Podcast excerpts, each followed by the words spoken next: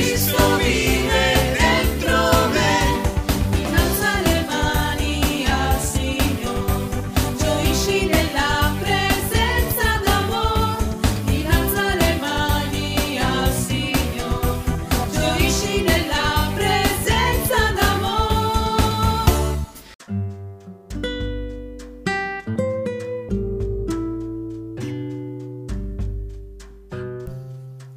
Buongiorno a tutte e a tutti, oggi è mercoledì, abbiamo due versetti, il primo è tratto dal Salmo 18, il versetto 31.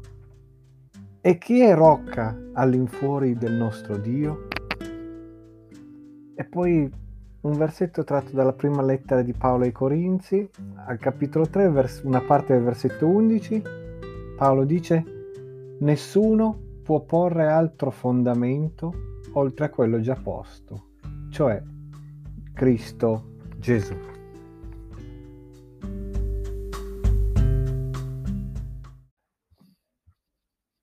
Fra pochi giorni, il 31 ottobre, ricorderemo l'anniversario della Riforma.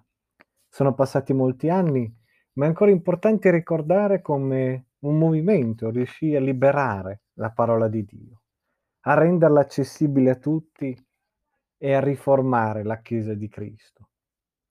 E uno dei capisaldi della riforma furono i cinque pilastri, se vogliamo chiamarli così, su cui si basò la confessione di fede dei riformatori, su cui anche si basa ancora. Sono sola grazia, quindi solamente la grazia, solo Cristo, sola scrittura, sola fede e poi solo la gloria a Dio. I versetti di oggi ci portano al secondo di questi, solo Cristo. Tutti penso conosciamo l'inno scritto da Lutero che richiama al Salmo 18, la forte rocca è il mio Signore. E la confessione di fede dei battisti italiani dice all'articolo 2, solo Cristo, Dio Padre, compie la sua opera per mezzo del suo unigenito figliolo Gesù Cristo, parola fatta uomo, morto sulla croce per il peccato dell'umanità e risorto per la giustificazione dei credenti, Signore e Salvatore del mondo. Cristo e la sua opera salvifica sono il fondamento della nostra fede, nient'altro e nessun altro. Come credenti siamo ancorati in Cristo, in Lui, per Lui viviamo e da Lui traiamo un nutrimento per le nostre vite. Cristo è colui che ci ha mostrato il volto del Padre. E quando i credenti lasciano che Cristo sia il fondamento della loro vita, ecco che sono persone trasformate dal suo amore, che vivono per amore, che respingono le logiche di potere e di odio, prendono la loro croce e sono disposti a dare la propria vita per il discepolato.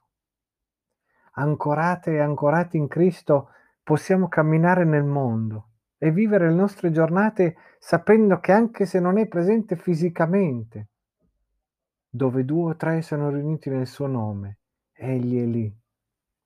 Possiamo vederlo nel volto del fratello e della sorella che incontriamo, figlia e figlio di Dio, amata da Lui quanto noi e per la quale ha dato la sua vita.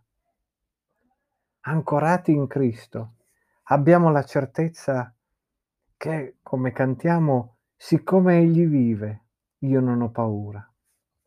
Possa allora essere questa la nostra parola per oggi.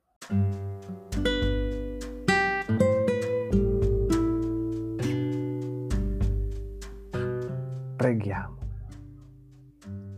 Dio Padre, ti ringraziamo per il dono immenso di tuo Figlio Gesù. Vogliamo vivere in Cristo, vogliamo essere ancorati in Cristo. Vogliamo che Cristo in noi guidi tutti i nostri pensieri, le nostre azioni in questa giornata. Signore Gesù, rimani vicino a noi oggi, guida i nostri passi, vogliamo venire dietro a te. Amen.